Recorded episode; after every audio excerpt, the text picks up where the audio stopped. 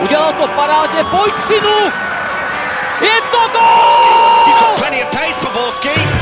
And can he find the finish? Zaplašil. Ale neuvěřitelná záležitost! Teď to chtělo přijedat Karlovi do běhu. Teď to chtělo o chviličku dřív. Heinz.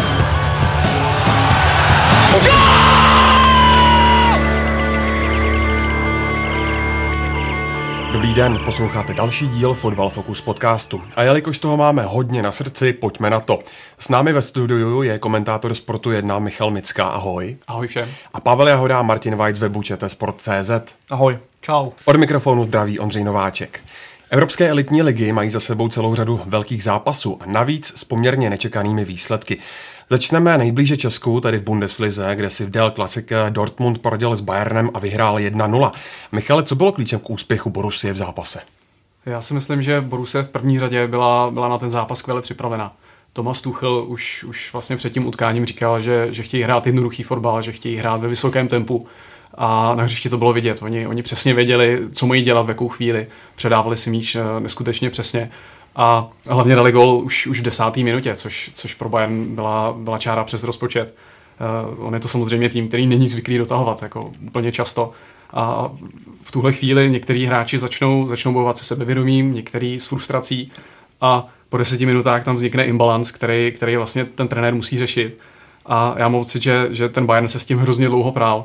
Pak sice převzal kontrolu nad zápasem, měl nějaký šance, ale měl jsem pocit, pocit že, že tak trochu spoléhá na nějaký fotbalový osud, na, na nějakou setrvačnost, jako že to tam prostě nějak spadne, že se vyrovná, že bude líp, třeba se to obrátí. Eh, byly tam zakončení spoza šestnáctky, pár šancí gol offsideu, ale, ale přišlo mi, že, že nemají ten tah na bránu takový jako Borussia. Přesně, já bych tomuhle podotkl, mě přišlo, že hrají strašně pomalu tu kombinaci, že to není taková ta rychlá, dynamická kombinace, kterou by měli, kterou třeba praktikovali v minulé sezóně, kdy tam byly přihrávky za obranu a kdy se tam dostal některý z křídelníků a přihrával na Levandovského. Bylo to strašně pomalé a jak už tady Michal naznačil, přišlo mi to hodně stereotypní, snažili se přes levou stranu procházet a centrovat do, do vápna, kde však Dortmund hrál na tři obránce a dobře to pokrýval a k tomuhle se dá říct i Levandovskému se ten zápas vůbec nepovedl, mi přišlo osobně a Millerovi celá sezóna zatím nevychází, kdy Bundeslize do posu nedal gol, což je na útočníka nebo na hráče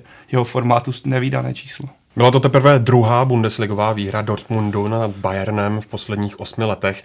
Pokud nepočítáme prvních sedm ligových kol v sezóně, je to poprvé od května 2012, kdy Bayern nefiguroval neustále na prvním místě a Bundesligu teď vede nováček z Lipska. Pavle, mohl by letos někde Bayern eh, sesadit z trůnu? Třeba právě Lipsko nebo Dortmund?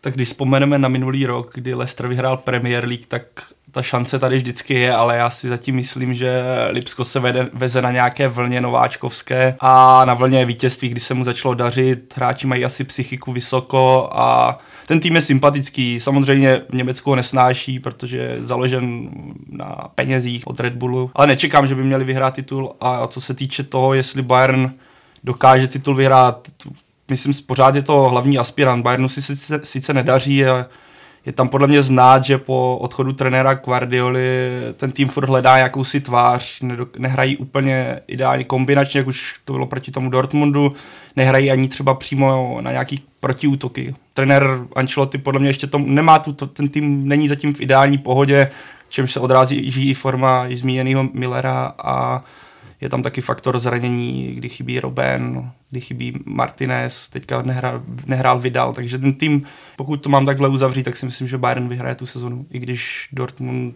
je solidně rozjetý, ale ztrácí ve zbytečných zápasech. Já si myslím, že Bayern má právě problém po tom vyčerpávajícím Guardiolově drillu eh, udržet si takovou tu nějakou stejnou výkonnost a stejnou motivaci možná i po těch čtyřech vyhraných Bundesligových titulech.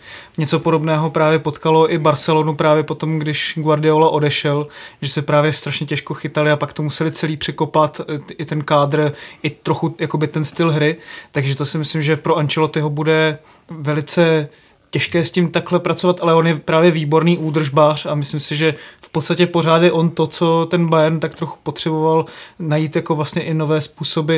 A tomu Bayernu možná to vlastně i prospěje, protože když se podíváme na poslední pár let eh, na ty týmy, které vyhrávaly ligu mistrů, tak si vlastně uvědomíme, že ani Real vlastně loni na podzim nebyl vůbec jakoby v dobrém rozpoložení, ani Barcelona před těma dvěma lety a rozhoduje právě to jaro. A myslím si, že Bayern právě hodně v posledních letech vyhořel i v těch posledních fázích ligy mistrů na tom, že teďka už měl třeba 15 bodový náskok a potom už vlastně na tom jaře to nějak jako dojížděl a vždycky se už tak jako chtěl dostat na ten vyšší level, na ty zápasy ligy mistrů, byly tam zranění, takže si myslím, že naopak mu to paradoxně může pomoct, že vlastně na tom jaře bude mít pořád, pořád co dokazovat. V mých očích Pep Guardiola dokázal trošku líp zvládnout ten přechod z předchozího trenéra eh, do, do své vlastní hry, což ten Ancelotti nedělá. Ty jsi mluvil o tom, že jsou tam nový, nový prvky v té hře a to může být vlastně zásadní problém, jo, protože Ancelotti se toho nebojí, chce je do té hry dostat a teďka to působí trošičku jako brzda. No. A pokud si vezmeme, že Ancelotti je spíš takový typ trenéra, který dává hráčům větší volnost,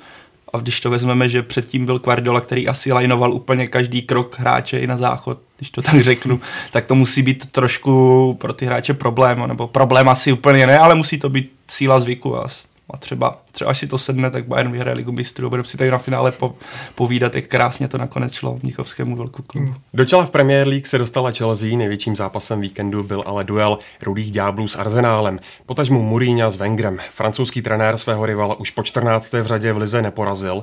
Eh, Martine, jak moc ale bude spokojený s výsledkem zápasu, eh, který skončil remízou 1-1? Já si myslím, že nakonec asi hodně, zvlášť jako vzhledem k tomu předvedenému výkonu Arsenálu v tom prvním poločase to ještě nebylo tak strašný, jako v tom druhém, kde si prakticky, ale vlastně celý zápasy nevytvořili žádnou střelu na bránu až v té 89. minutě, kdy vyrovnával Žirut. Navíc se mohli prohrávat už 2-0, že jo, protože Monreal si myslím, že to byl jako jasný penaltový zákrok na Antonia Valenciu.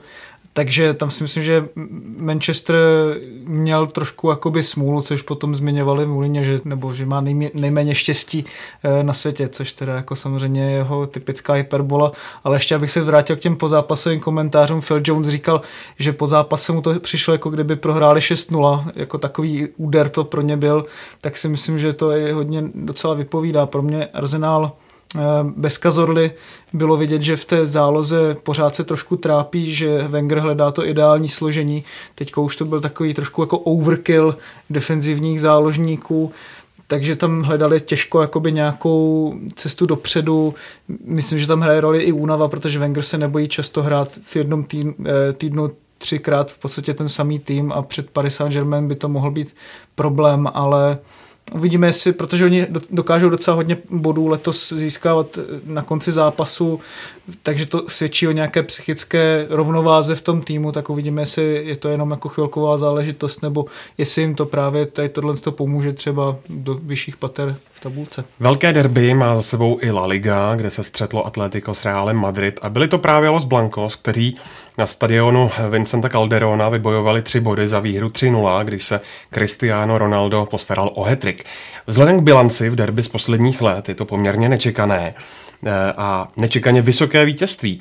Pavle, kde Atletico v tom zápase selhalo? Tak selhalo a překvapilo mě v první poločase, jak hrálo Atletico strašně pasivně. No. Jeho hra se změnila trochu až po poločase, kdy asi trenér Simeone udělal v kabině průvan a Atletico začalo hrát, ale celkově se mi líbila hra Realu, kdy eh, dobrá volba trenéra Zidana bylo to, že postavil Iska, pod, eh, zatímco Cristiano Ronaldo kvůli absenci Benzemy šel na hrot a Isco dostal šanci, protože normálně nehrává, ale Zidane mu dal šanci a bylo vidět, že ta spolupráce funguje. Real dal brzo góla ze standardky díky Ronaldovi, který si po zásluze nakonec oslavil hetrik a jeho oslava je teďka hitem sociálních sítí. Ať se na to každý podívá, nebo ať si na to každý udělá názor sám. Faktem je, že Real v druhé poločase začal bránit, ale hrál výborně na protiútoky. Z toho taky plynul druhý gol, penalta Ronalda strašně chytře udělaná. Saviš tam šel naprosto hloupě a sudí to pískl, protože Ronaldo toto umí.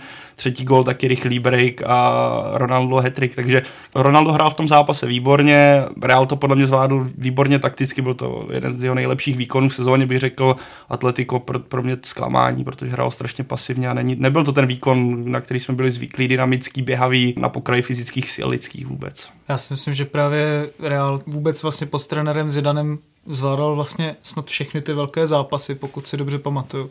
Což si myslím, že je docela dobrá známka pro toho trenéra, že prostě ví přesně, jak ten tým takticky postavit a pro mě jakoby ten výkon toho Reálu byl asi nejkompletnější za docela hodně dlouho, podle mě, i když teda vyhráli Ligu mistrů samozřejmě, ale měli poměrně lehký los na té cestě do toho finále. A Atletico, co je špatně? No, eh, tři z posledních čtyř zápasů prohráli, eh, v posledních pěti zápasech myslím snad vždycky inkasovali, což je naprosto nevýdaný. Myslím, že snad neprohráli od té doby, co je Simeone u kádru dva zápasy v řadě, takže je vidět, že se tam opravdu něco asi děje, i když samozřejmě těžko říct, jako, že je to nějaká krize nebo takhle, ale, ale je vidět, že jim to nejde ani jakoby směrem dopředu, tam jako jediný tlak měli snad v prvních pěti, deseti minutách v druhém poločase, nejde jim to hlavně teda ani směrem dozadu, že jim tam chybí nějaká už jako jaká intenzita, takový to, že v každ, do každého souboje prostě jdou na absolutně 100% a je to samozřejmě strašně vyčerpávající takovýmhle způsobem hrát a je to i vyčerpávající možná psychicky, že vlastně Atletico bylo dvakrát za tři roky poslední ve finále ligy mistrů a ne, nevyhrálo to finále, plus ve španělské lize je pro něho strašně těžký vyhrávat ten titul, takže ono i přesto, že to vlastně je podle mě možná nejlepší tým za poslední tři roky v podstatě, tak eh, vlastně nezískává tolik úspěchů, jaké by, jaké by měl a na ten tým se to už možná nebo respektive hlavně na toho Simeoneho, který je opravdu jako vítězný typ, se to hodně podepisuje a na tom týmu je možná už znát taková jakoby lehká frustrace, že ačkoliv budou udělají prostě cokoliv, tak to nikdy nebude tak, tak dobré, jaké by mohlo být třeba, kdyby hodně hráli v jinde. Já, já s tím lidem souhlasím. Na jedné straně si myslím, že, že tam může být už určité vyčpění, protože Simeone si tvrdoš, tvrdošíně jde za tím svým, tu taktiku nějak zásadně nemění, to jádro týmu také víceméně zůstává stejné. A pak jsou, tam, pak jsou tam detaily, třeba takový, že proti tomu Reálu uh, standardka, penalta, předtím s Reálem Sociedad dvě penalty, které rozhodly zápas. Simeone samozřejmě ordinuje tvrdou hru, už, už za Diego Kosty to tak bylo a trošku to samozřejmě souvisí s jeho vlastním charakterem, když si, když se na ně vzpomeneme jako na hráče, tak všichni ví, o co jde. Ale možná, možná už po těch letech prostě nějakých takových relativních úspěchů je na čase tam zkusit dát nějaký nový prvek. No. Hmm. A teď už pojďme do Itálie, kde se hrálo jedno z historicky nejprestižnějších derby mezi Milánem a Interem.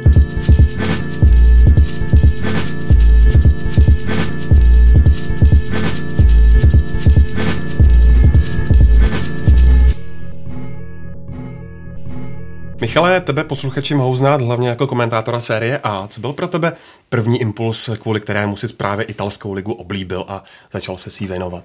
Tak hlavní impuls mi dala hlavně televize, která, která se vydala tímhle směrem a po italský, po italský lize sáhla.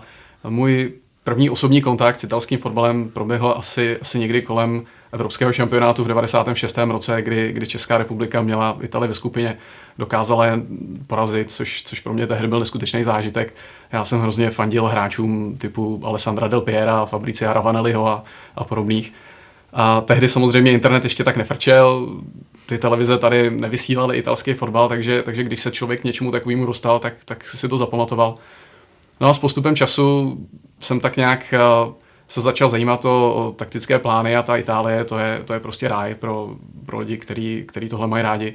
Italská liga víceméně na rozdíl od ostatních evropských zemí šla svým vlastním vývojem. Oni, oni vůbec neupustili od systému 3-5-2 nebo 5-3-2, zatímco Evropa šla na 4-3-3, 4-2-3-1, vzala to oklikou, tak ta Itálie vlastně měla takový, takovou vlastní evoluci.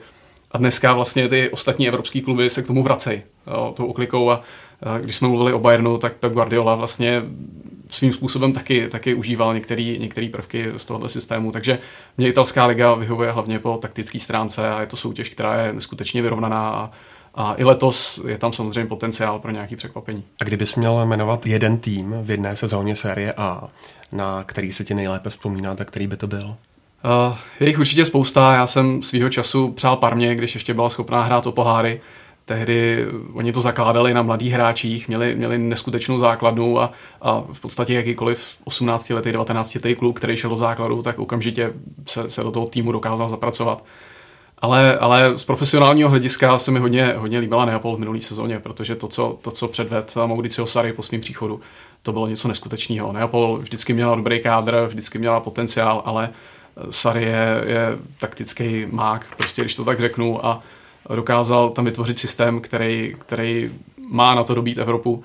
Otázkou je, jestli, jestli s tím úzkým kádrem eh, dokáže, dokáže nějaký věci. No. Eh, když už jsme u těch týmů, na které se dobře dívá, rozhodně asi nemůžeme opomenout v letošní sezóně AC Milan, který ale v derby dala Madonína jen remizoval s Interem 2-2, když v nastavení vyrovnával za Nerazzurri Perišič. A Rossoneri tak zůstávají třetí, přesto jsou na tom zatím letos mnohem lépe, co se týče výsledků, ale i herního projevu než Inter. Má ten mladý tým pod Vincenzem Montelu na to, aby se dostal poprvé po čtyřech letech zase do ligy mistrů a potvrdil to i v derby? Mluvil jsem o potenciálu, potenciál tam určitě je, ale, ale nemyslím si, že, že v téhle sezóně je to reálně dosažitelný. Těch mladých hráčů je tam neskutečně moc, včetně Donorumy a Lokateliho, který teďka zazářili asi nejvíc. Pokud eh, se Vincenzo Montella nenechá zastrašit, tak a zůstane věrný téhle koncepci, kterou, kterou teďka rozjel naplno, tak si myslím, že za rok, za dva se dá uvažovat o tom, že se bude hrát eh, Liga mistrů a že tam AC zase na několik let eh, bude postupovat pravidelně, ale nemyslím si, že, že v téhle sezóně se to dotáhne do úplného konce. Já jsem jako právě vždycky AC Milan, jsem k němu neměl úplně takový nějaký pozitivní vztah, protože to je takový establishmentový klub, což vlastně dokázalo třeba i teď takový to eh, choreo, který vlastně připravili pro Silvia Berlusconiho po jeho 30 letech, co on tam je. Ale co jsem chtěl říct, že tenhle ten tým je mi, nebo jeho prvky jsou mi strašně sympatický. Já mám hrozně rád Vincenza Montelu.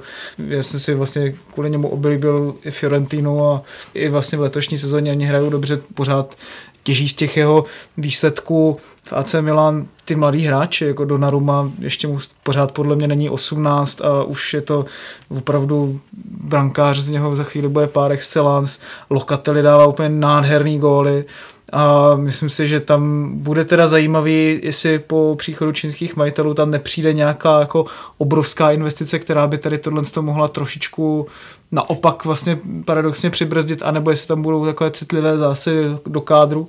Uvidíme, jestli ta investice vůbec přijde, protože Berlusconi si tomu vlastně pořád tak nějak podvědomě brání a myslí si, že z toho dokáže vytěžit nejvíc, i když, i když on si udrží tu hlavní e, ruku nad tím klubem, ale myslím si, že to tak úplně, úplně nefunguje a nebude fungovat. Každopádně, kdyby ta investice přišla, tak mohla by AC Milan i Inter dostat e, stabilně zpátky mezi italskou, respektive evropskou špičku? Já osobně si myslím, že při těch současných kádrech ta investice už nehraje takovou roli, protože, protože ty týmy jsou kvalitní, o tom, o tom nikdo nepochybuje ale jde o to, jak tu kvalitu poskládat dohromady, aby to fungovalo. Je to, v mých očích je to jednoduchý. Tak abych to řekl, uvidíme, jakou cestou se vydají.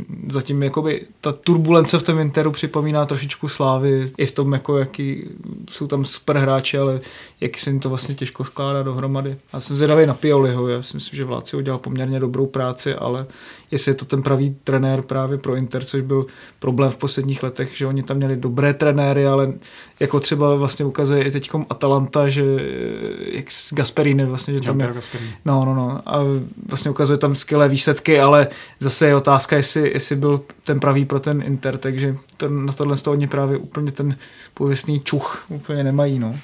Právě Atalanta je pátá v posledních osmi zápasech, neprohrála a porazila mezi tím právě i Nápol, AS Řím nebo také Inter.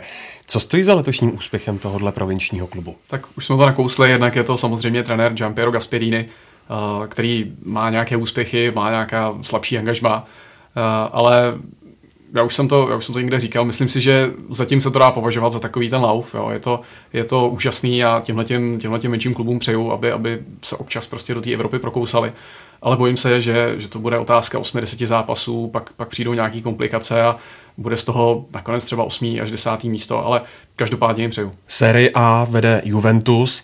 Eh, jak jsou na tom Bianconéry letos v porovnání s minulými sezónami? Uh, myslím si, že ten eh, tým je přinejmenším stejně silný. Massimiliano Allegri dobře ví, co dělá. Před sezónou vyhlásil útok na vítězství v Lize mistrů, což samozřejmě bylo hodně ambiciozní prohlášení, ale po tom, co vlastně Juventus ukázal v minulý sezóně, se mu nedivím, protože uh, oni na začátku měli největší herní krizi v historii klubu, dokázali to obrátit a nakonec to dotáhli až na první místo. A to je samozřejmě paradoxně mentálně posílilo. Otázkou je, jak, jak to bude s výkonností na evropské scéně, protože v Itálii je to, je to jedna věc, tam Juventus ví, proti komu nastoupí, oni, oni ty týmy se znají a on ví, na koho co hrát, co si ke komu může dovolit a ty výsledky je schopný urvat. Jo. On, on vyhrává vlastně snad nejčastěji z celé série a o jeden gol, ale v Evropě ta výkonnost už je, už je diskutabilní. Když si vzpomeneme na zápas s Lyonem, tak tam sice, tam sice Juventus dokázal vyhrát i, i v deseti, ale měl, měl neskutečnou kliku. Takže myslím, že když, když to dojde do vyřazovací fáze, tak tam Juventus už, už jako může, může myslet na ty nejvyšší úspěchy, musí se vždycky poprat uh, s tou skupinou. No. Ve třetí části Football Focus podcastu se přesuneme do České první ligy, kde se po víkendu zdramatizovala situace na čele tabulky.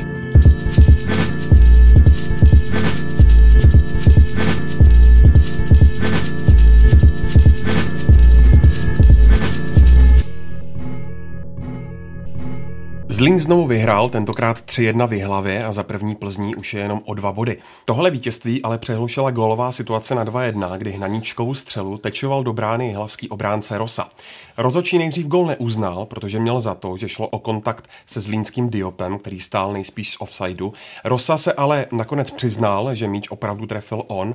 Za své gesto fair play si ale vysloužil nejenom pochvaly protihráčů i veřejnosti, ale taky kritiku od svého trenéra Bílka. Ten po zápase řekl, že s tímhle se dosud nikdy nesetkal a že kdybychom se měli přiznávat ke všemu, tak bychom se pořád jenom přiznávali a že o tom má rozhodnout rozočí okamžitě. Druhý den už Bílek své emoce mírnil, přesto Michale, dá se jeho reakce pochopit? Já tu reakci chápu v tom smyslu, že Bílek je trenér, že je pod enormním tlakem, tlakem, který si asi nikdo z nás neumí představit. A každý gol, každá výhra může rozhodovat o jeho dalším angažmá, o jeho další práci. A na druhou stranu, já být v jeho roli, tak, tak Rosu jako hráče beru všema deseti, protože uh, to je profík, se kterým já chci spolupracovat do budoucna, jestli je schopný tohle udělat, ať už ty, ať už ty pohnutky byly jakýkoliv. Já jsem svýho času trénoval na té nejnižší úrovni malý žáčky a vždycky jsme jim vštěpovali, že mají hrát fair, že mají respektovat soupeře, že mají respektovat tu hru. A přijde mi úsměvný, když my jim to jako malým klukům štěpujeme a pak na té nejvyšší úrovni u nás, první lize, profesionální trenér profesionálního hráče veřejně sepsuje na to, že, že hrál fér. Navíc Bílek vlastně si tady tímhle s tím prohloubil takové to renomé, které s ním vlastně už zůstávalo od, té, od toho národního týmu a které si myslím, že právě se mu tak nějak lehce už dařilo v letošní sezóně trošičku. Myslím si, že byl takový uvolněnější a, a že i když tam nebyly takový ty výsledky, tak působil vyrovnaněji a, a méně uštěpačně, než, než to bylo vlastně v té reprezentaci a tady tohle to si myslím, že mu v těch očích veřejnosti moc nepřidá. Teď, když jako je hlava někam přijede, tak vlastně si to s ním bude vést a tak v podstatě i ta jeho reakce přehlušila to, co udělá Rosa že v, ten, v ten moment. Na druhou stranu, ono je to jako těžký, protože když máte třeba oblíbený tým a vidíte svého hráče, jak eh, do někoho dloubne loktem, nebo vždycky zvedne tu ruku, i, i když vlastně ten míč není v offsideu, nebo dělá takové ty malé věci na hřišti, které jako dokazují to jeho jako bojovnost a vůli, vůli po vítězství, to chcete, jo. A z tohohle z toho pohledu vlastně trošku to chápu, ale zrovna v téhle té situaci to vypadá fakt jako mizerně toho pohledu veřejnosti. Já bych Bílka taky nekamenoval, ale to zase přijde takový lehký hod na čarodejnice, protože samozřejmě on je pověstný tím, že úplně neumí v tom prostoru médií úplně chodit a jeho vyjádření jsou nešťastná, což bylo i tohle, ale já to beru tak, že když je člověk, jak už to tady naznačil Michal, když je prostě člověk v tom zápase, hlava inkasovala ten rozhodující gol na 3-1 jsem na vstaveném čase, takže v podstatě asi do konce zápasu doufal v nějaký bodový zisk a když vám přijde asi mikrofon a najednou se zeptají na Rosu, tak uh, ty emoce asi v ten moment ještě pracují, takže potom je samozřejmě, že člověk to mírní den potom, kdy už si uvědomí, co řekl a takže já prostě, ano, bylo to nešťastné, ale za mě, já to nějak tak chápu v kontextu té situace. Kdyby to řekl dva dny potom řekl, hele, Rosa mě zklamal, seřval jsem ho, tak si řeknu, hele, jak už tady říkal, znovu se budou opakovat, jak říkal Michal, tak to je prostě proti nějakému rámci fair play, nějaký logiky, uvažování, že by se mělo hrát fair play, ale takhle pro mě je to v normě, nebo v normě. Nešťastné, ale chápu. Tady ty kauzy zase, když to tak vezmeme, kdyby se nepřiznal, tak asi dostane tak dvou, tří denní masáž, ale já si myslím, že on jako profesionál to stejně hodí za hlavu, že pokud mi to tam nebude eh, mlátit maminka o hlavu, že mu neuvaří svíčkovou, když tohle udělal, tak mu to bolet nebude a za týden o tom stejně nikdo mluvit nebude, že nějaký Rosa nepřiznal gol.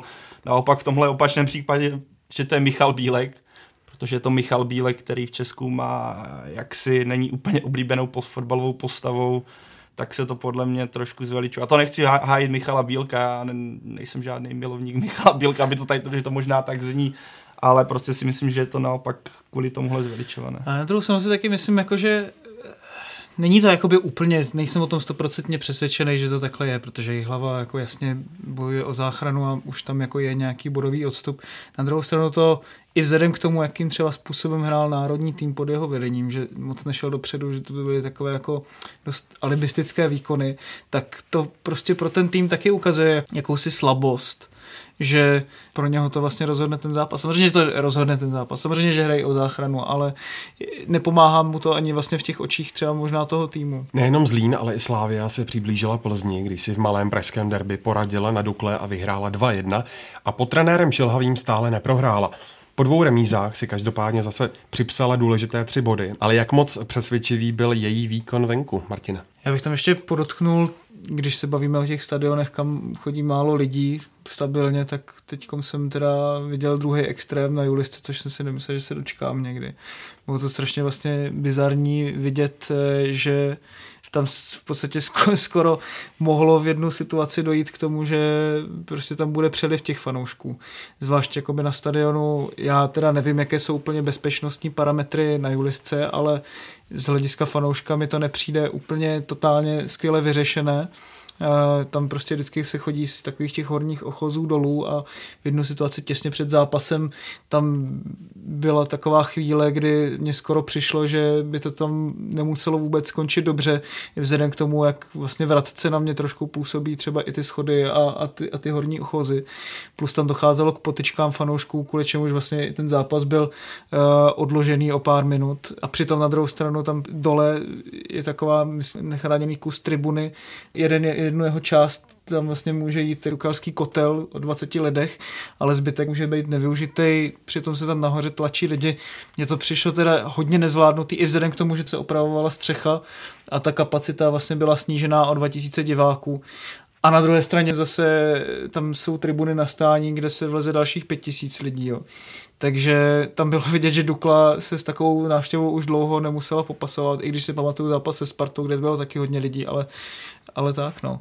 A k té slávy? No, k té slávy, promiň, jenom tohle mě přišlo jakoby důležitý nějakým způsobem vyhodnotit i vzhledem k tomu, co se stalo na Hradci se slavistickými fanoušky, kde to taky organizačně nebylo zvládnutý a, a došlo k tam jako přelidnění na tribunách, že tohle to jako si myslím, že rozhodně není téma, který by se u nás mělo podceňovat. A dokazuje to jenom to, že to nejsou jenom teda fanoušci, kteří se chovají špatně, ale, ale dost často i ti pořadatelé, kteří to nezvládají k tomu zápasu. Myslím si, že rozhodně to nebyl žádný jako uh, skvělý výkon od Slávy. To dokazovali už vlastně i předzápasové kurzy, které mě teda jako osobně hodně překvapily, že na výhru Dukly byl nižší kurz než na výhru Slávy, přitom se Dukla hodně trápí. Byl to jiný zápas než takové ty typické české zápasy. Ten jsem byl takový pomalejší, mnohem techničtější. Dukla byla super na dvou třetinách pole, ale v té, v té útočné třetině nebyla schopná zakončit. Nebyla schopná tak dobře kombinovat jako jinde, což si myslím, že vzhledem k tomu, jak, jak hrají, tak je škoda. A Slavia tam měla v podstatě dvě šance v druhém poločase, které proměnila. Dukla neproměnila obrovskou šanci na závěru zápasu. Bylo to také hodně šťastné a nemyslím si, že to výkonnostně bylo mnohem lepší než třeba ty dva zápasy, kdy Slávě remizovala. Podle mě to dokazuje na druhou stranu to, že i když se ne, sílu té slávy, že i když se nedaří, tak dokáže otočit nepříznivý vývoj kor venku, takže tohle se dá určitě brát jako pozitivum a pěkné výhledy pro Slávy do dalších kol, že i takové zápasy zvládne. Nastal podle vás čas, aby kouč Šelhavý dával Mešanoviče do základu? Já to vidím tak, že Jaroslav Šilhavý dobře ví, co dělá. Když se podíváme na výkony Murise Mešanoviče, kdykoliv nastoupil v základu, kdykoliv nastoupil až třeba ve druhém poločase, tak je tam dost, dost patrný rozdíl. A nemyslím si, že by to bylo o tom, že by Jaroslav Šilavý nechtěl mu dát šanci, nebo ho neměl hrát, nebo mu nějakým způsobem zkracoval působení na hřišti. On je prostě vynikající žolík. On je, on je hráč, který, který to dokáže po, polo, po poločase rozejbat, dokáže být nebezpečný. Pokud vzpomeneme na Olegunara Solšera, který svýho času byl nejlepší norský útočník eh, vůbec, tak on, on celou svoji kariéru střídal v Manchester United a nebylo to proto, že by si Alex Ferguson na něj zased, ale protože věděl, co dokáže, když přijde do rozjetého zápasu. A já si myslím, že tohle je podobná, podobná situace. To připomíná i Milana Baroše za určitou dobu, když hrál pod Karlem Bricknerem, kdy ho taky dával do zápasu už na konci a taky měl takové podobné výroky jako Mešanovič, že chce hrát základu, že ho ta pozice žolíka nebaví, ale fungovalo to tehdy. Sice potom hrál samozřejmě s kolerem základu a fungovalo to tež, ale myslím, že je to hodně obdobná, obdobná situace. Sparta porazila Karvinou 3-0. Asi zajímavější než její povinná výhra byla informace, která probleskala médii o víkendu, že letenští stojí před dohodou s libereckým trenérem Trpišovským.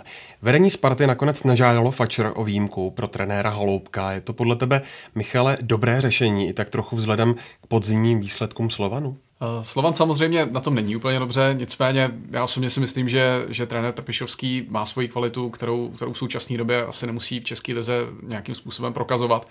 Je mi trošku líto trenéra Hloubka, který, který mě osobně je sympatický. Myslím si, že při dalších zkušenostech eh, by, by to mohl jako dotáhnout někam. Tady na tomhle podle mě, jako co se dá vytáhnout jako nějaký plus, nebo podle mě správný přístup je to, že asi Sparta si řekla, půjdeme určitou cestou, budeme sázet na Trpišovského a neberou v potaz, že trenér Holoubek má úspěchy, kdy v podstatě v Evropské lize Sparta blízko postupu, že si nastolili prostě jasný směr, kterým chcou jít a ne, ne, neupravují ho během podzimu. Hele, pár zápasů se nám teda podařilo, vypadá to, že s trenérem Holoukem by to teoreticky mohl fungovat, tak to změníme. Boj o titul se zase trochu pootevřel, když Plzeň jenom remizovala 0-0 na hřiště Boleslavy.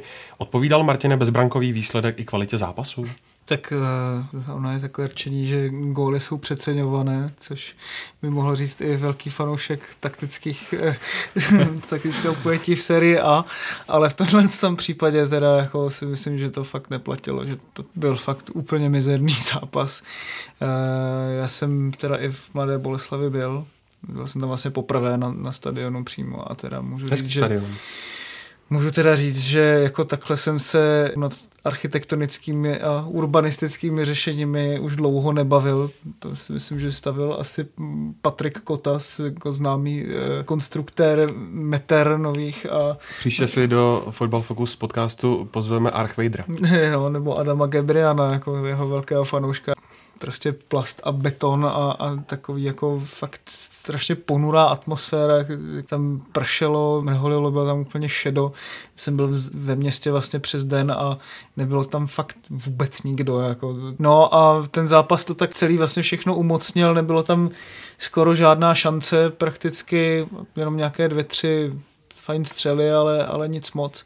No, oba týmy předvedli tak nějak to, co je provází v těch posledních zápasech. Mladá Boleslav tam měla nedorazy, nedorazy v obraně. Plzeň zase nebyla schopná tvořit středem, eh, spolehala se až moc jakoby na ty individuální výkony na kraji hřiště, ale tam si myslím, že třeba Jánoš odvedl dobrý výkon na pravém beku za, za Boleslav, že vlastně vynuloval jak Zemana, tak Matějů a bylo to takový celý hrozně neslaný, nemastný. Na druhou stranu bylo zajímavé vidět, že v těchto těch velkých zápasech Plzeň má opravdu takovou jakousi autoritu na tom hřiště, že přece jenom jako, i když se jí jakoby nedaří, tak prostě pořád je tam něco, ale vzhledem k tomu, že to je pořád vlastně to samé už poslední dvě, tři sezóny, tak uh, je to těžký nějakým způsobem to vlastně hodnotit.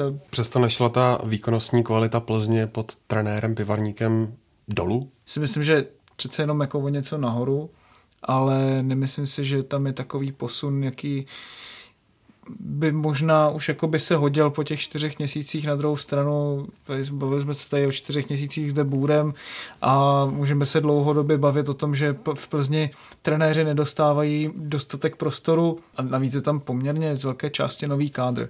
A myslím si, že to, že Plzeň nehraje dobře středem hřiště, tak je, je prostě vzhledem k tomu, že tam jako chybí hráč, který by tam byl schopný tvořit. Když už jsme byli u té Dukly, tak eh, dlouhodobě si myslím, že podceňovaný eh, Nestor, který tam letos vlastně má nějakých 5-6 gólů na kontě, i když Dukla vlastně se směrem dopředu hodně trápí, takže tam si myslím, že a eh, právě Nestora chce Plzeň. No právě, takže já si myslím, že on by pro ně byl asi fakt, fakt jako dobrý řešení. A ještě na závěr, ve čtvrtek v Evropské lize Liberec Unisy musí porazit Karabach, aby si udržel teoretickou naději na postup. Plzeň bude bojovat na hřiště AS Řím a pokud chce mít postup ve svých rukou, musí vyhrát nebo přinejmenší bodovat a Sparta si může zajistit postup na letné proti Southamptonu v případě, že neprohraje. Michale, jak velkou šanci dáváš tomu, že by se českým týmům mohlo povést uhrát všechny tři výsledky? Všechny tři výsledky, to je těžká písemka. Nicméně, nicméně šance tam samozřejmě je, no, nejtěžší, nejtěžší utkání asi čeká Viktorku v celku logicky. Už jsme se bavili o tom, že, že Atalanta má formu, teďka dokázala AS Řím porazit o víkendu. Nicméně AS mělo 4-5 tutovek v prvním poločase, který neproměnil Mohamed Salah a řeknu to asi tak, neumím si představit, že AS doma proti Viktorce neskóruje. A neumím si úplně dobře představit, že Viktorka na, na Olympiku dokáže dát gol nebo, nebo remizuje. Vaše typy, pánové?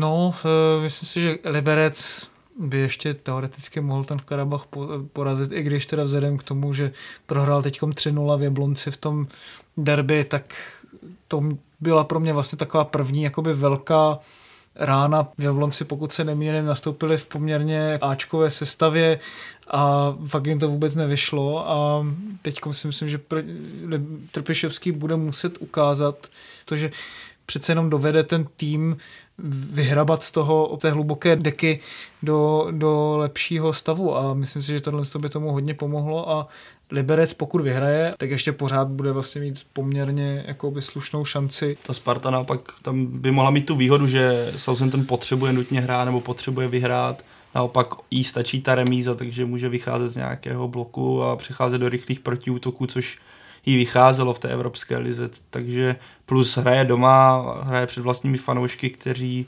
mohou vycítit, nebo já doufám, že vycítí tu šanci postupu, tudíž přijdou podpořit Spartu.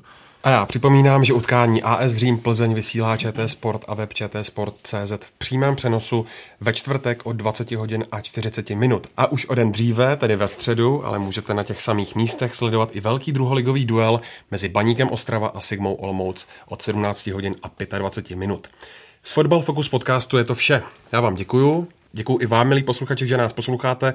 Najdete nás na stránkách čtsport.cz a kromě toho ještě vždycky v malém předstihu taky na Soundcloudu, iTunes a v dalších podcastových aplikacích, kde náš podcast můžete samozřejmě zdarma odebírat. Pokud se vám Football Focus podcast líbí, sdílejte ho a komentujte, budeme rádi za jakékoliv připomínky a nebo náměty. Naslyšenou příště.